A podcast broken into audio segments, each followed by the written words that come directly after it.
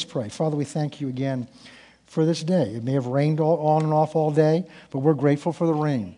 And we're grateful, Lord, that our life, our moods, our how we feel, our security, where we're going does not depend on the weather, but it depends on your love for us and your grace in our lives. And we just thank you, Father. So we lift our eyes up today off of the circumstances of our life, off of the weather, off of how we be feeling right now. And we lift our eyes up to you tonight, for you have something that you want to say to us, something that you want to do in our lives because you love us. And so we open our hearts tonight, Father, and ask you by the Holy Spirit that He would take of the depths of your heart and reveal to us tonight what it is you want each one of us to know. There's something each one of us that you have to show each one of us tonight, not just information, but to touch and change our lives because you're at work in us, Father, both to will and to do your good pleasure. And we thank you for it, Father, in advance. In Jesus' name. Amen. If you may remember, before we got into the series on the marriage on the rock, we've been studying uh, the ministry of the Holy Spirit. This is out of a course I used to teach at, uh, in the School of Ministry that we had here, and we may have some form of it again in the future. Uh, and this would be part of it because it's very important. The ministry of the Holy Spirit is, is a ministry that most people, many people in the church don't know much about, and yet he's vital. We're going to see tonight, I believe, just how vital how vital he is. He is God's provision for the church. God has given to the church everything we need. And the basic things that God has given to the church is the Word of God and the Spirit of God inside of us. And He's given to us for a number of purposes, and we won't get into those tonight. But I want to make you, make you mainly aware that He is real and His ministry is real. I remember when I was thinking back today when I got saved, as I've shared my testimony with you a number of times, I got saved in my living room and uh, just God and me. And I, oh, I just cried out to God. I don't know if Christ, Jesus is real, but if he is, you know, because I've been under conviction for months and even more than months. And I finally just gave in. And I just said, God, I don't know if you're real, but if you, Jesus, I don't know if you're real. I believe God was real. I just didn't know whether Jesus was real. Uh, I, you, I asked you to come into my life. And he gloriously did come in, and I just knew something happened to me because I got up that next morning, and here I was, like 37 years old, went to work with my three piece suit, my leather briefcase, and I was in love with every lamp pole I could find, every lawyer I could find. The world was, I felt like a teenager that had fallen in love. That because love had come down inside of me. And it was a wonderful experience. And, you know, the glorious thing is I've been tasting that again and, and it's not with a lamppost, but, but, but, but that love of God. And so, so, but what I, um, a number of months later, and I can't remember how now, how it was so long ago, I don't exactly remember. I was in a, in a bookstore downtown Boston, not far from where I work. And it was one of the things I would do. I get a sandwich and kind of wander around the bookstore because I like reading and I like history books. And I went into this religion section and there was a, a book on there called the, the, Who is the Holy Spirit? And I, I never heard of him. So I just, well, that's a nice book. And I, I went somewhere else and I was in, a, in the history section and there were some more of those books piled up there and looked at that's interesting. And somewhere else I went and there's another pile of those books lined up. And now I'm checking out and there's another pile of those books. And I look down and the, the, the, the price was two bucks. Now, if it was three bucks, I don't know what would have happened to me because two bucks I could take a risk on. And I just bought this book. I don't know. I'd never heard of the Holy Spirit. I was raised in a church where you never talked about ghosts. I never heard of the Holy Spirit.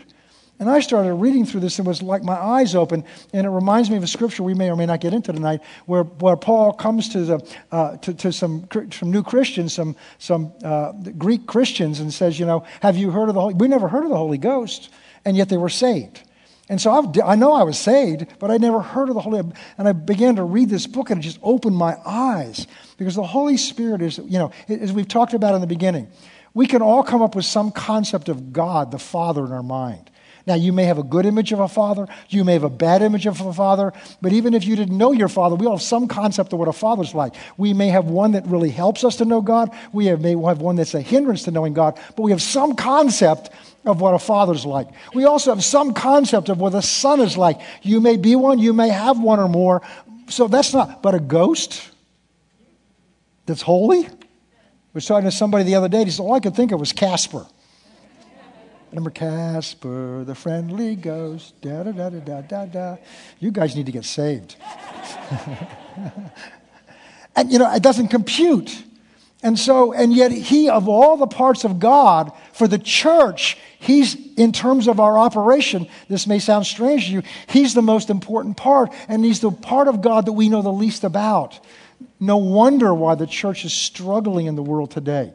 And becoming more and more like the world. And it's not just now, it's true over the past. So that's what we've begun to look for. I believe one of the purpose of this is one of the scriptures that God has put on my heart. And it's just becoming more and more clear to me why. Is in 1 Corinthians chapter 2. Paul, in fact, I was listening to somebody right before we came over here. Paul says, I did not come to you in enticing words of man's wisdom. And that's what the church has thrived on. Words of man's wisdom, enticing means it draws people in. It, it draws us. Wow, I'm going to that church. That pastor is the best speaker I've ever heard. Well, that's true if it's the power of the Holy Ghost, but if it's just good speaking, if he's, if he's got charismatic personality, those are enticing words of man's wisdom. And Jesus said, the doctrines of man make the word of God of no effect in our lives. So if we're hearing man's wisdom, what it does is it blocks the word of God from having an effect in our lives.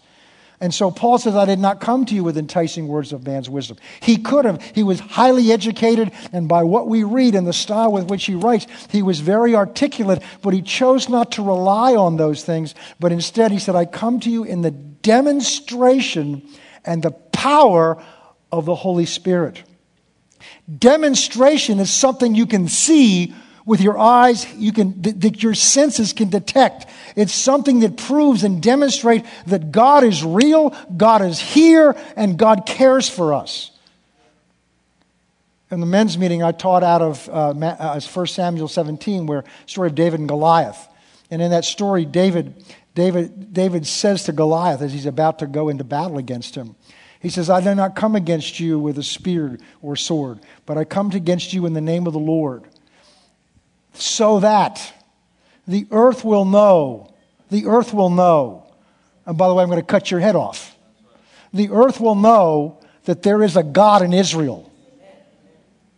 And that Israel will know that man does not fight by spear and sword, but man fight, but, er, but the battle is the Lord's, not yours. Well, the church needs to know that today. The earth needs to know that there's a God in the church, a real God that cares about us. He's, he's real and he's powerful.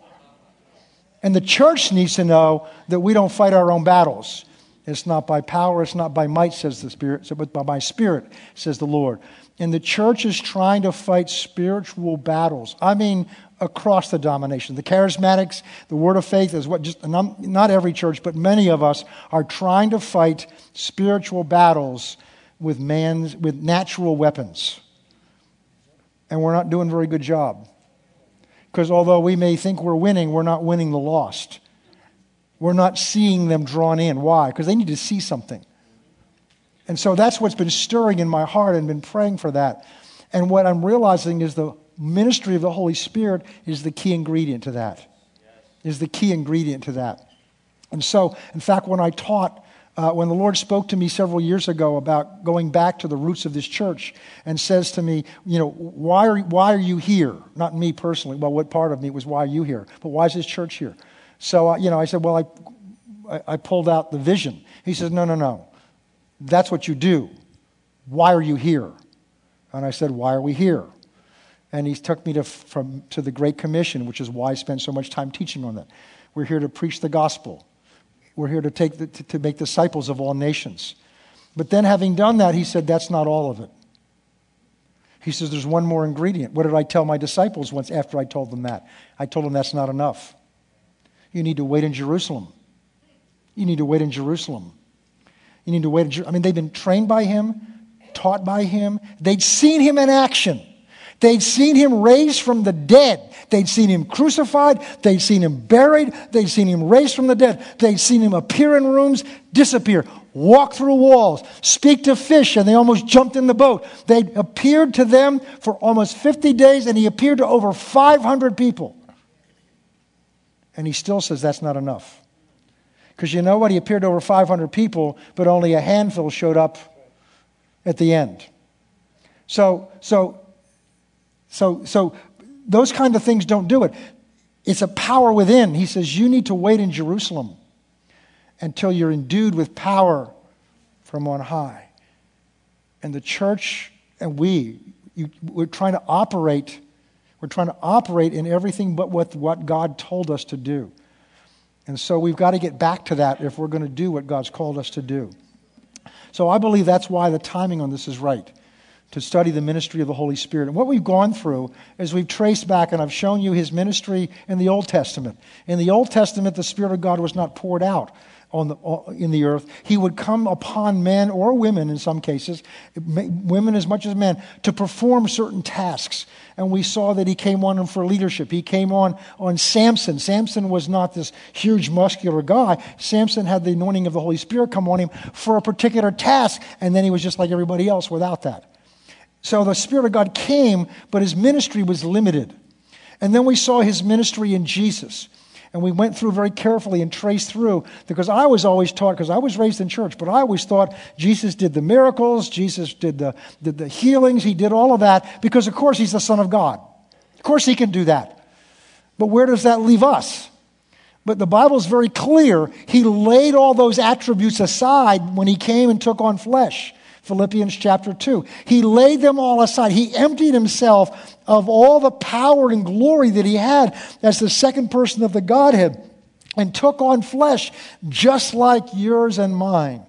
Romans 8 says that he took on flesh that was like us. The only difference is it didn't have the tendency to sin that our flesh has. But it was flesh. It could hurt. It could, it could be offended. It could, be, it could go all through all the emotions. That's why Roman, uh, he, blah, blah, blah.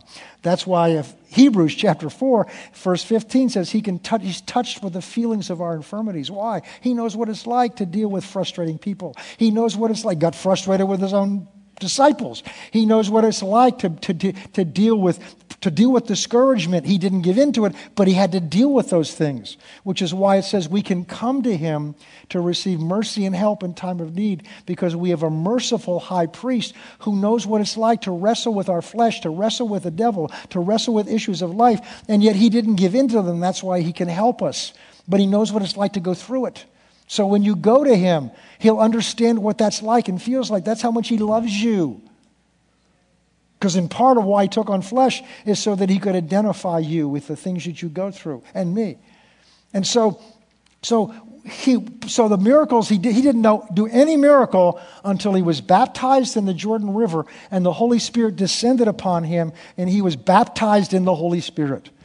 And he went out, it says, he went out led by the Spirit into the wilderness.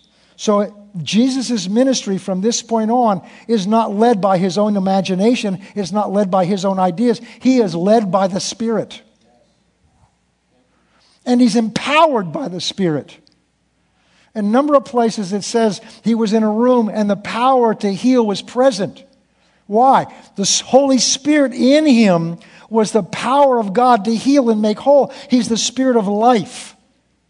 And we often separate healing out as a different attribute of God. No, God is life. He is absolute life.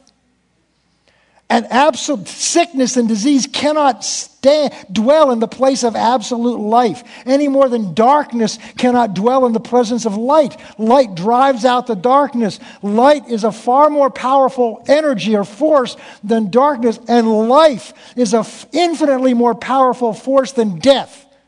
So much so that the Spirit of life brought Christ alive in the very bowels of the place of death itself. His resurrection from the dead. And Romans 8 11 says, if the same Spirit, ooh, ooh, if the same Spirit, there's not a different Spirit that we get.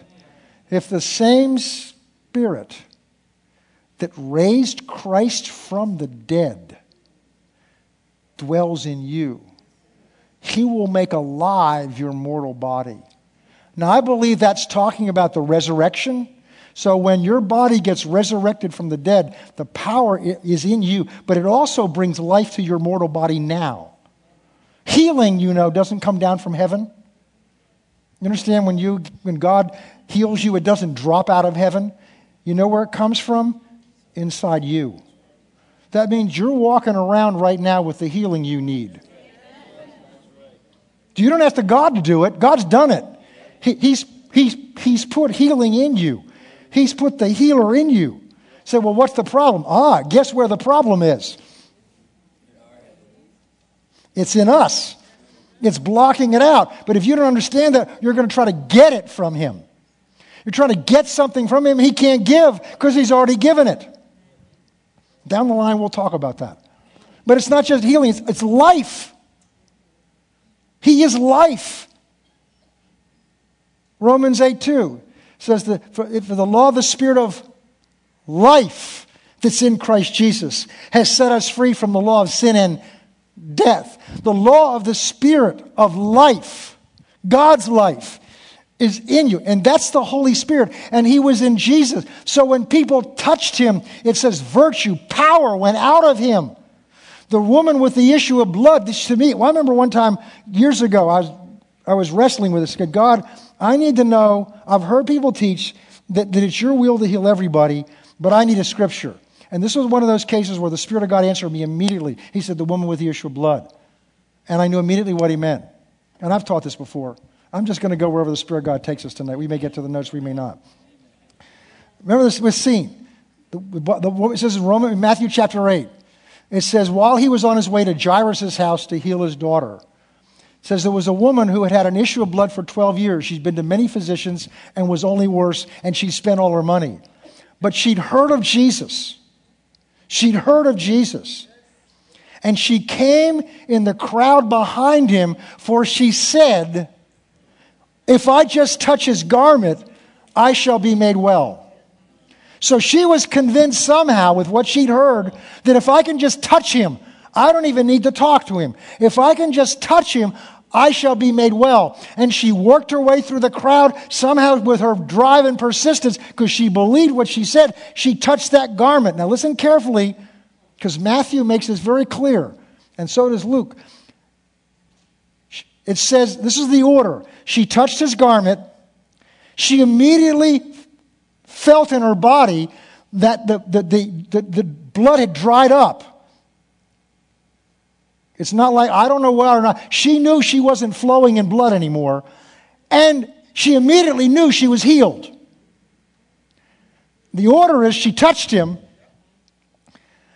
she was healed, and she knew she was healed. After all those, those three things, Jesus turns around and says, Who touched me? And his disciples say, What do you mean, who touched you? There's a whole crowd of people touching you. He said, No, no, no, this was different. I felt power go out of me. So, the first thing Jesus knew about what had happened, listen carefully, the first thing, time, moment Jesus becomes aware that something has happened, is he felt power flow out of him. He didn't know into whom it had flown, flown, flowed. so he turns around and says, Whoa, whoa, whoa, wait a minute. Someone touched me differently than everybody else because they touched me and I felt power go out. And here's what the Holy Spirit showed me. What did Jesus say? Who touched me? if it's not God's will to heal everybody, then he would have had to know ahead of time which list she was on. Is she on the A list or the B list? Is she on the list, yes, you get healed? Or is she on the list, no, not you at this time? And the clincher is when this is all done, Jesus says to her, Your faith your faith, your faith, your faith made you whole. A number of times. In fact, there are 17, there are 19 specific events of healing. There's some that are duplicates of the different, different gospels, but there's 19 specific healings. There are many cases where he healed a whole crowd, but there are specific cases, 19 of them. And out of the 19, in 12 of them, Jesus says something about their faith something about their faith. There's one whole place where a whole crowd of them said, they all said, you know, if, if we just touch him, we'll be made whole. And then it's the last verse of Matthew chapter 14. It says, and only those that touched him were whole. So people chose what they got from him. Why? Because the power was in him, and the power was in him because he was filled with the Holy Spirit, the Spirit of life. If that same Spirit that raised Christ Jesus from the dead dwells in you. So, well, wait a minute, Pastor. Are you telling me that if I've got that power in me, I can lay hands on the sick and they'll recover? Isn't that what Mark chapter 16, verse 15 on tells the church we're to do? Isn't that part of our Great Commission? Didn't Jesus tell his disciples? He says in Matthew chapter 10, he chose the 12 and he sent them out. And he said, Freely you've received, freely give. Go teach in the synagogues, proclaim the gospel, the good news of the kingdom, heal the sick, raise the dead, cast out demons, and declare that the kingdom of God, the kingdom of heaven, has come among you. A number of places Jesus ties together healing, deliverance, and, and, and, and even raising the dead with the kingdom of God. And the church is trying to proclaim the kingdom of God without the evidence that God cares about us that God cares about people. And this is something God's got my attention about. So it is timely that we're studying this.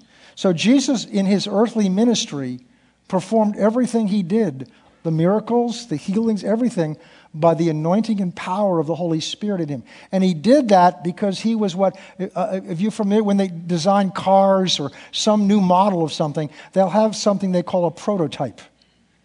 And a prototype is something that's to give you an example of an advanced model of something. So you can have some tangible idea. So they don't just write a description and say, you know, the latest version of Ford is going to have this kind of hood and this kind of whatever. That you can see it. And now you can't necessarily yet go buy one, but down the road you'll be able to buy one. Jesus was a prototype of a born again Christian.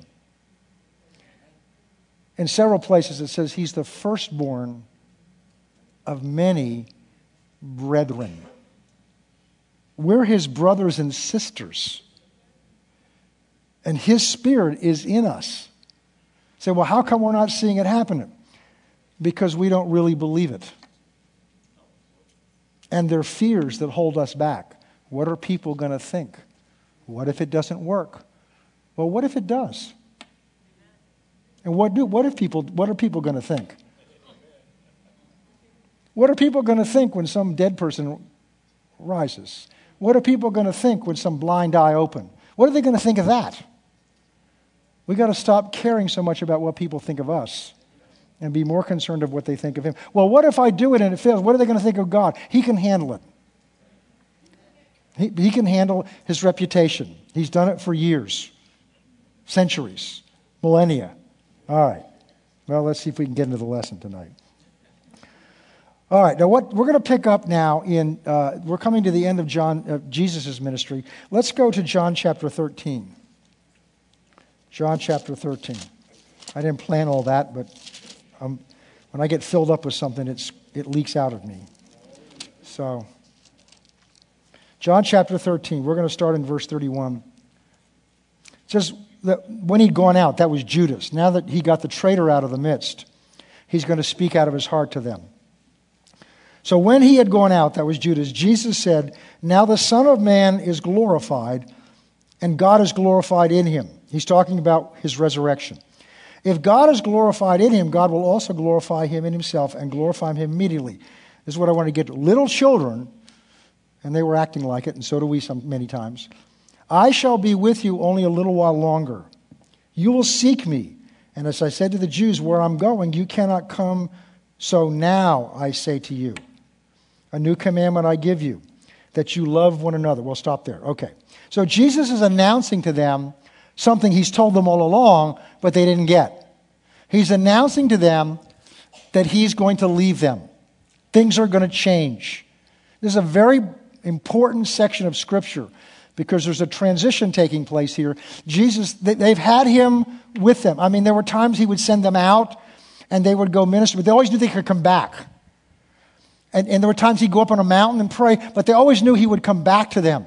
So when they had questions to ask, when they had got afraid, when the crowd would get angry, when, when the storms would come, they had learned to depend upon him physically being with them for all their answers, for all their provision. I mean, at one point they don't have enough food, so he takes their meal and multiplies it. You know, you know storms, several storms they got into, and he calmed the storm. Of course, one of them he's walking on the water through it. They've watched, they've seen these things with their eyes. Took no faith, they could see them. And now when he starts talking about leaving they don't want to hear it. I wouldn't want to either. I mean, they've got it, they've got it made. Not only that, they've come into Jerusalem and they've been hailed. He's been hailed as the Messiah. There's celebration going on. I mean, this is what they gave everything up. This ministry's about to just take off. Well, it was, but not the way they thought. And he's now telling them, boys, things are going to change. And, and, you know what? The, the, one of the wonderful things, many wonderful things about the Bible, is uh, people are people in, in, two, in, in, in, in 05 or whatever, 030, as much as they are in 2016, as much as they were in 3000 BC. People are just people. And people don't like change, most of us. We just don't like to change. We like, and I know that because you always sit in the same seats, most of you. Some of you fool me every once in a while, and when I'm up here taking attendance, you've moved. But most of you sit in the same seats, and I don't mind, but we're creatures of habit, and we just don't like change. And they're just like us. But this was a big change. He's leaving. And, and it just, they couldn't process this. And so Peter gets into this discussion with him, you know, I want to go with you. And Jesus says, Yeah, you think so? We talked about this Sunday. Before the cock crows, you're going to deny me three times. So he tells them he's leaving them. And he then goes on to tell them he's going to come back for them in the beginning of, of chapter 14. He says, In a little while, I'm, don't, you know, don't let your heart be troubled. I'm going to prepare a place for you. And when I've done it, I'm going to come back for you.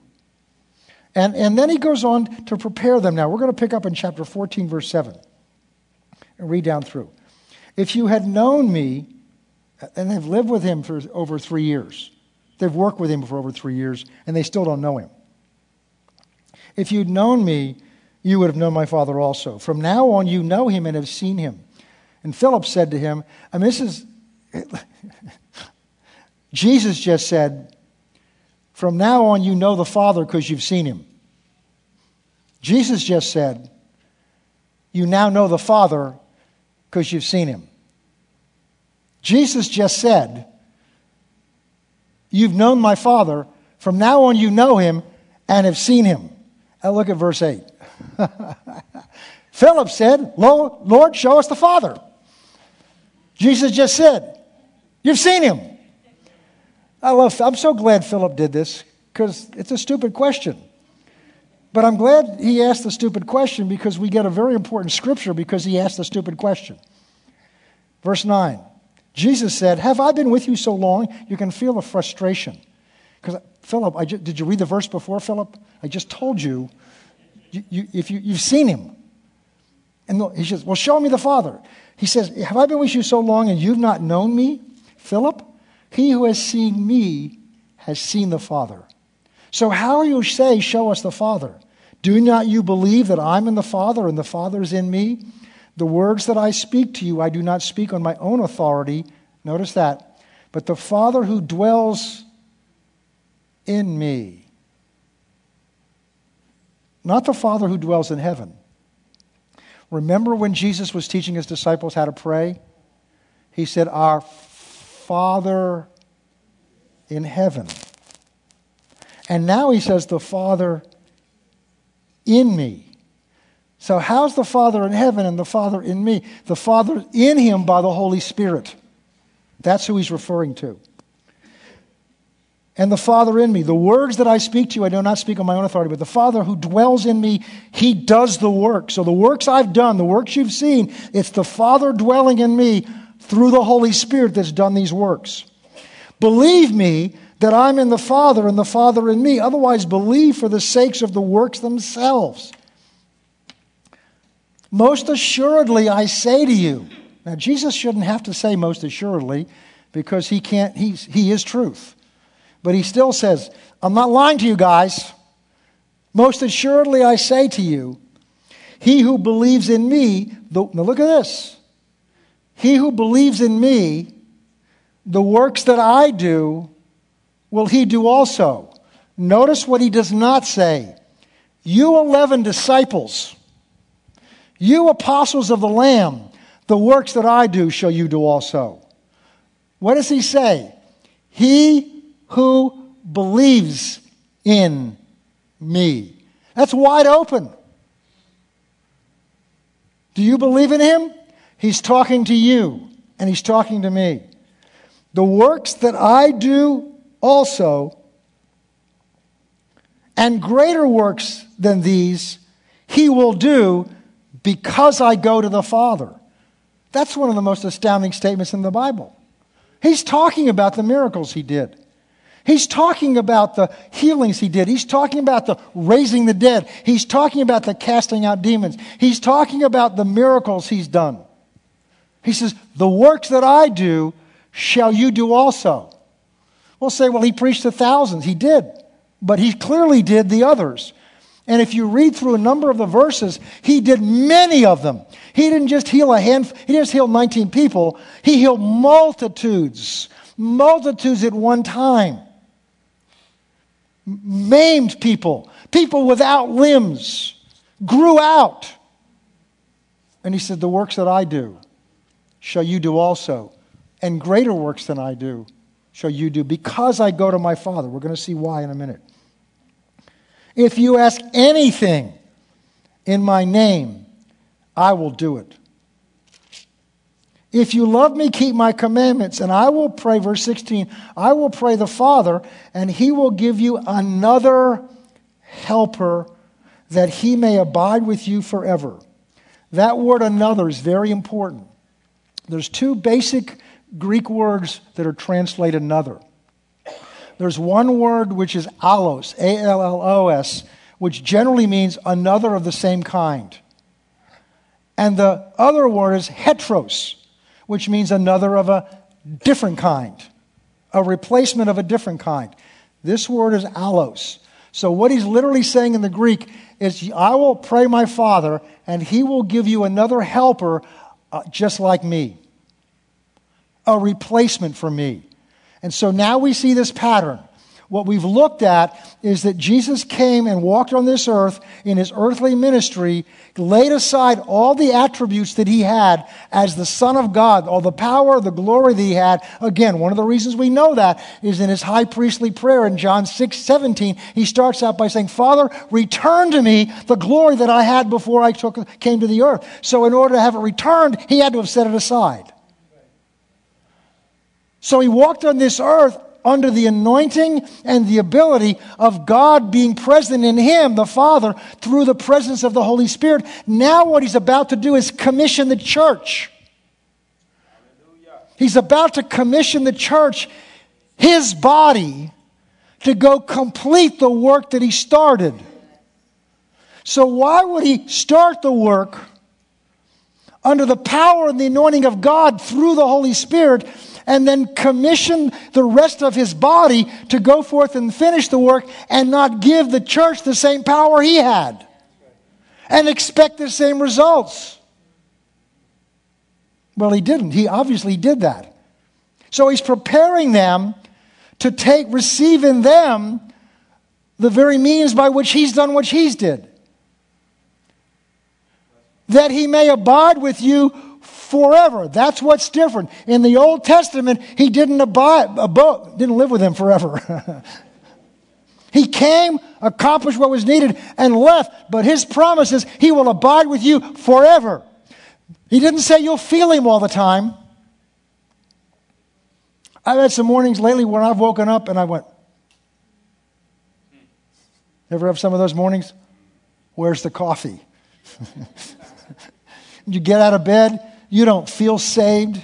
You feel like five miles of unpaved road. I mean, you just, you know, you've had the, you've just, you know, and we all, I feel like that mornings like you do. But I've learned I can do something about that. See, I've learned I don't decide what I'm like by how I feel. I get up and I begin to walk around and I begin to speak the word. There's some Psalms I've just memorized because I want to be able to speak the word. I will bless the Lord at all times. His praise will continue to be in my mouth. My soul makes its boast in the Lord. When I start out, it's pretty weak. I'll bless the Lord at all times. Oh, yeah, really? That's not how I feel right now. But I think about it. I'm going to bless the Lord at all times. His praise shall continually be in my mouth. Not when I feel like it, not if I feel good, but uh, continually. And by the time I get down around verse 10, I'm feeling pretty good. Then I go back over it again. Then I just start talking to God and talking about thanking Him for what He's done for me. And you know what? My whole mood's changed. I feel good. I feel ready to go charge hell with a water pistol. I don't do that. I'm smarter than that. I take the word. And so, so you, you know, but, but see, one of the reasons we don't experience this inside of us is we don't release Him. Instead, we release other things. Oh, I feel so terrible. I don't know how I'm going to get through today. Yesterday was hard enough. I hope I make it to the end of the week. Oh, I'm just getting here to meet somebody. You know, how are you feeling? Oh, oh, I've had this cough for weeks. Oh, really? So have I. You know, it's really going around. And you just talk about this all the way, and you know, the Spirit of God inside of us just cringes, just balls up. Not only that, what about your angels? We learned in spiritual, when we studied the, the spiritual warfare in Ephesians chapter 6, that, the, that the, the, the Word of God is the sword of the Spirit. It's the only offensive weapon listed there. And we learned that what that means is when we speak the Word of God, we authorize our angels to take a sword and fight for us. Jesus, with all he knew, full of the Spirit, when Satan came at him uh, in the wilderness, Jesus, Jesus, he didn't stand and say, I know who you are. I saw you fall from heaven like lightning. Told the disciples that. He didn't answer Satan that way. All he said is, It is written. No more, no less.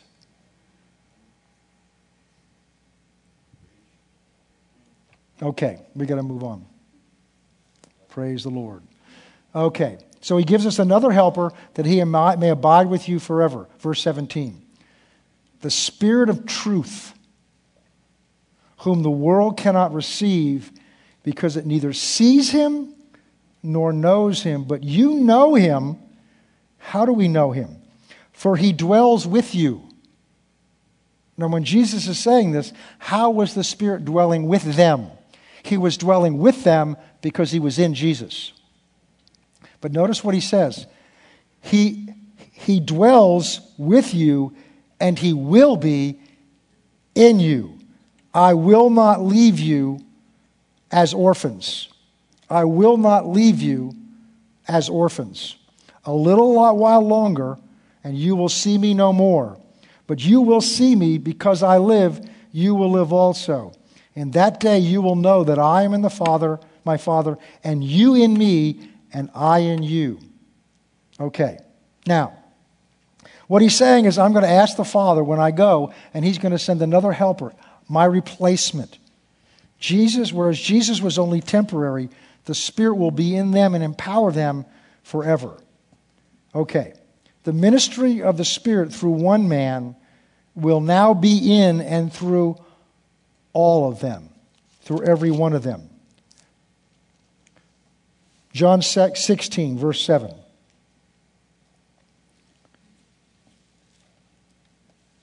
He's just said, uh, you know, I'm, again, it's starting verse 5. He says, I'm, again, I'm going away, guys. I'm leaving you. And he says, because of that, sorrow has filled your heart. But now look at verse 7.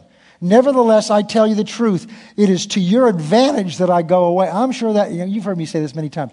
That, that cannot have computed. How? I got him here.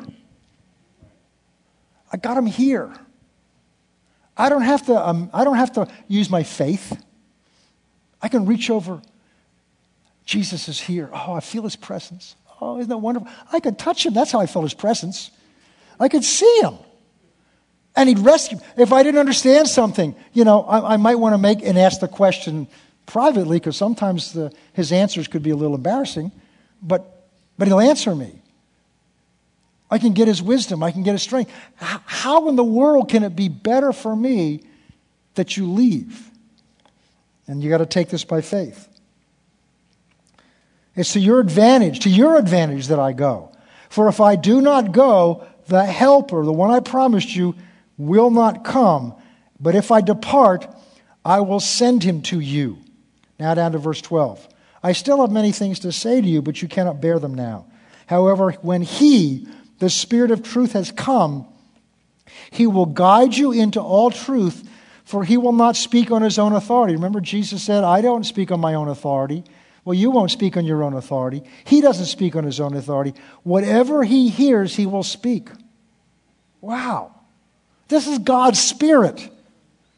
And Jesus is saying, whatever he hears that's going on upstairs between the Father and the Son, he'll speak it to you. He'll lead you into all truth. We got a little further in this. We're going to look at some of the things he was given us to do. One of the first things he was given us to do is to lead us into truth to lead us, because we need to be led into truth. There are many confusing things out there. There are many things that have been programmed into our brain religious ideas, worldly ideas, all kinds of thoughts. That's why the Bible says we need to renew our mind, and we've studied that before. But you've got the Spirit of truth inside of you, and He's commissioned in you to lead us into truth. I remember when I first got saved, I was devouring this book. Before I got saved, I couldn't understand it. And now suddenly it's alive to me. But there were things I just didn't understand. I remember right away beginning to know how, how do I know I'm saved? Because I, you know, that, that initial euphoria kind of faded away somewhere for, during that first day. And it's just, you know, how do I know now that I'm saved? So I asked the question inside of me How do I know I'm saved? Immediately I, I saw a verse. And it was, it was uh, uh Ephesians 1.13 which says the Spirit is given to us as the guarantee of our inheritance. And suddenly I realized, well, wait a minute. Before I received the Spirit of God inside of me, I couldn't understand this book. Now I got to understand it. That's proof to me He's living in me. So if He's living in me, that's proof I'm saved. And that's what Romans 8 means. Is The Spirit Himself bears witness with your spirit that you're a child of God. If the Spirit of God is showing you things, He's in you because you belong to Him. He's in you because you belong to Him.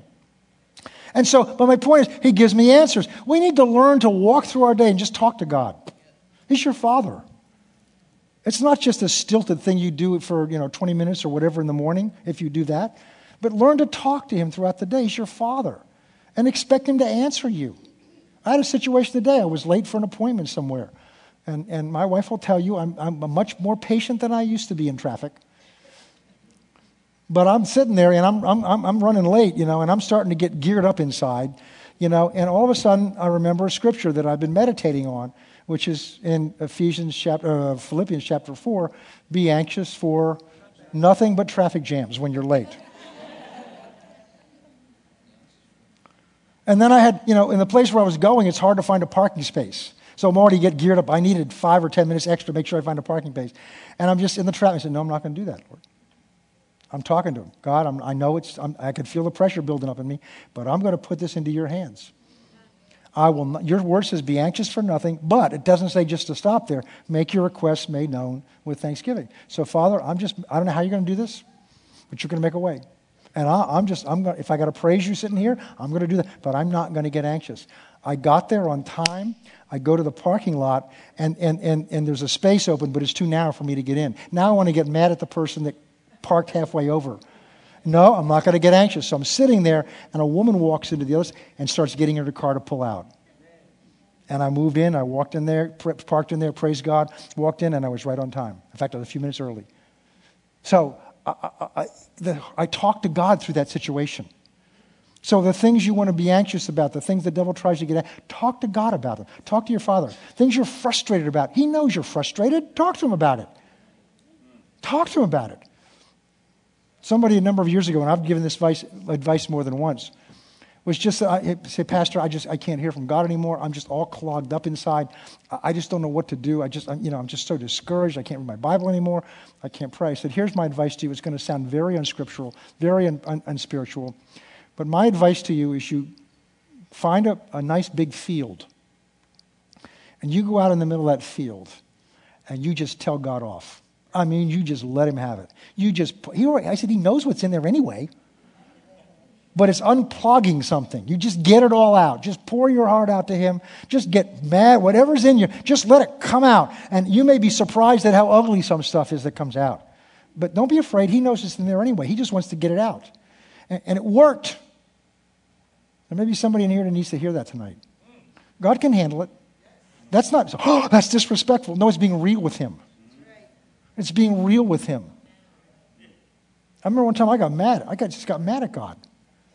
I've been standing for this and I haven't seen it happen. God says, Well, finally you're in faith, son. I said, What? He says, The reason you're mad is you expect it to happen and it didn't. It's the expecting it to happen that's faith. You ought to be like that. Not, I wasn't mad at God, I was just frustrated.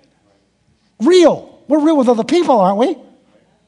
You can be real with God, He can handle it. And then we have trouble being real with Him in worship. We get religious. I love you, Lord, and I lift my hands. And God's real. This is what religion's done to us. God's more real than anything. Jesus had to be real because kids hung out with him. Sinners hung, around him. Kids don't hang out with phonies, with the religious things. They didn't like the Pharisees. They didn't like his own disciples, but they loved him because he was real. He was authentic. And this is what this younger generation is looking for something that's authentic. And there's nothing more authentic than God Himself. But the church hasn't shown that to them because, in many ways, the church doesn't know the authentic God. We don't know the authentic Jesus. Jesus, Jesus, Jesus got people mad. He told people off. Not his people that, that loved him, but the religious people. He went into church one day and kicked a bunch of people out. Imagine that. Wouldn't have made a good pastor, would he? Called the, his, called the religious leaders a bunch of whitewashed sepulchres, and then he really got them. He said their father was the devil.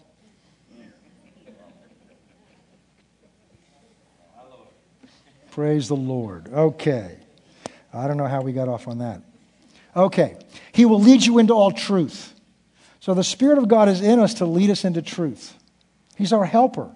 I shared the very first night we did this, I went through the Amplified's amplified uh, uh, uh, translate or expression of this, and there were seven main things I showed you: counselor, helper, standby, strengthener, advocate.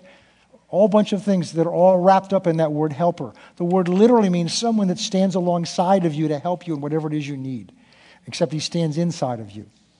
Okay. He will be their guide now instead of Jesus. Because it's the same Spirit, they'll be able to do what he did. Now, uh, we're not going to turn there, but Acts chapter 1, and I've kind of covered this already. Acts chapter 1, the book of Luke and the book of Acts are written by the same man, the physician Luke. And they're both written to a friend of his called Theophilus. We don't really know who he is, but Acts chapter 1, I'll just read it to you, it's not going to be up there.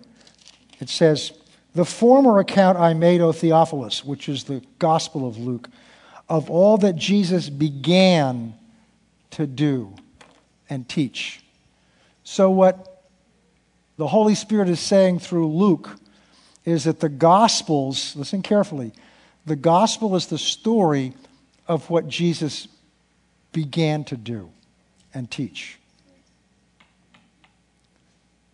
Well, if I said tonight, well, I've begun a series tonight, you would expect that somewhere down the road I would continue the series. So when the Spirit of God says that the Gospels are what Jesus began to do, the clear implication is it wasn't finished.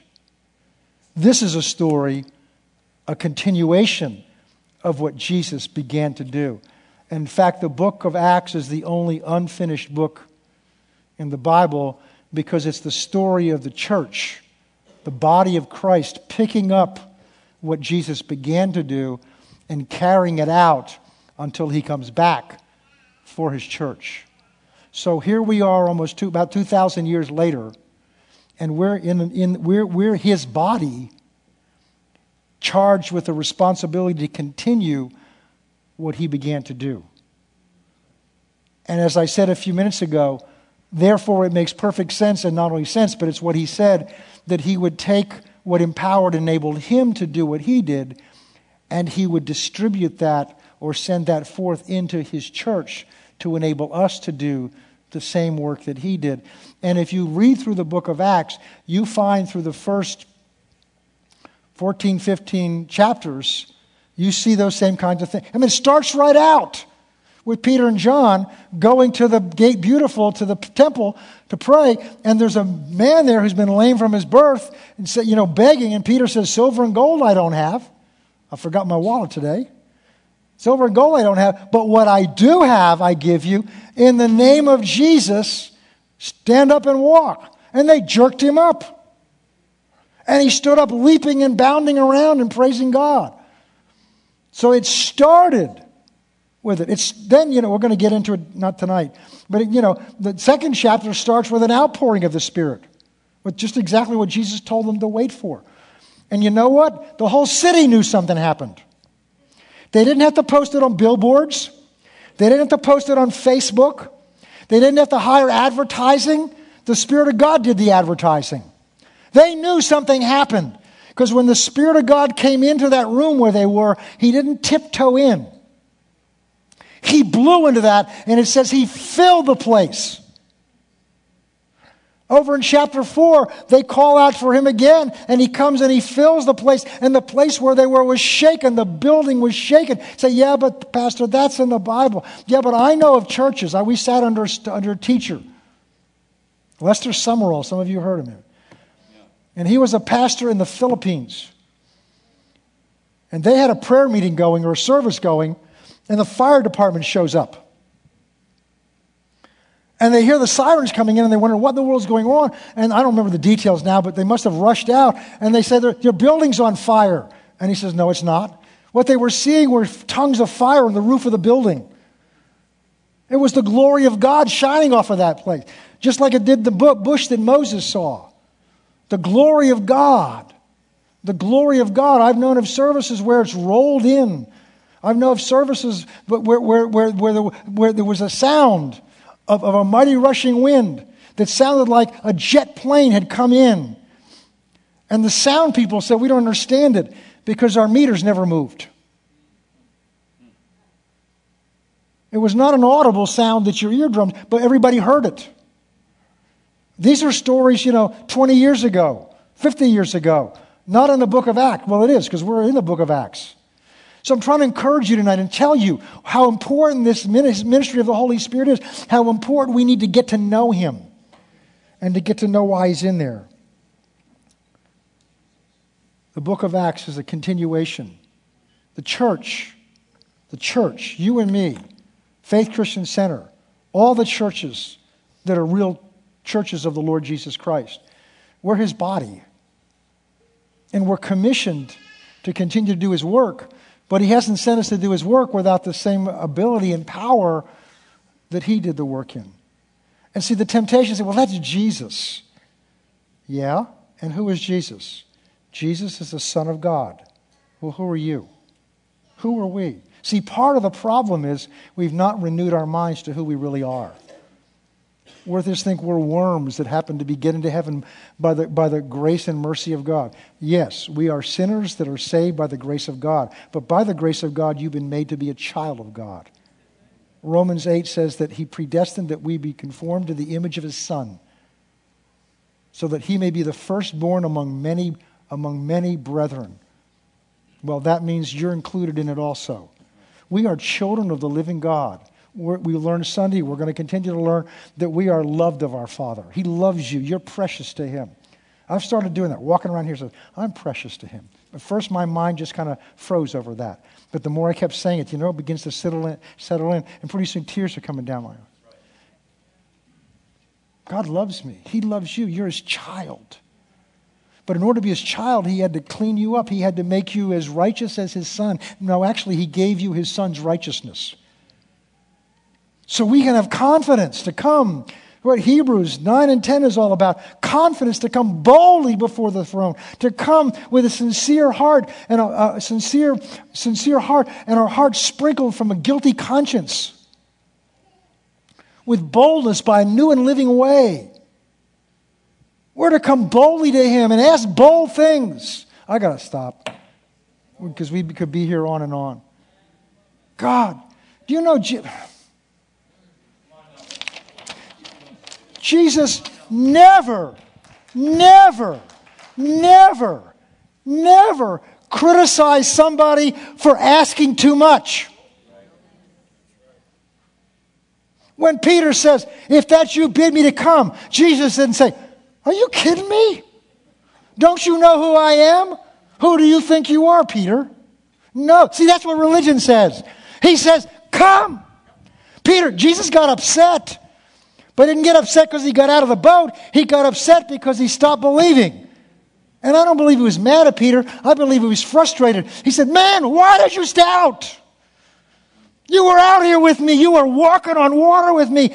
Why did you doubt? We could have done this together. And he's saying the same thing to you and me.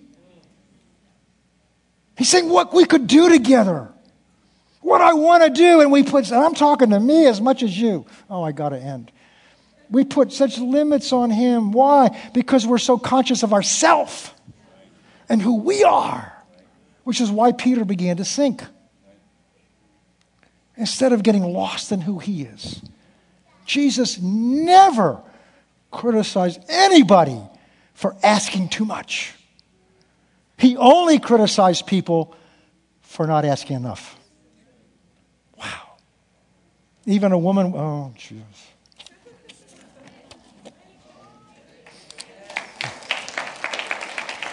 Praise the Lord. I mean, I'll just keep going. I'm, I'm getting so full of this. Mm. Father, we just thank you. Open our eyes. Open our eyes. Open our eyes to see who you've made us to be. It's not us. It's not anything we've earned or deserved. It's what you've done. It's your glory, your majesty, your wonderfulness, oh God. Father, in this hour we live in, your church, your people desperately need to take the limits off. Help us, Father. Your Spirit's been given to us to lead us into all truth. Help us to see the truth of who you really are, what you've really done in us through Christ, and in giving us your Spirit and what you really want to do through us. Fill us with your Spirit and your Spirit of boldness. And we thank you for it tonight. In Jesus' name, amen.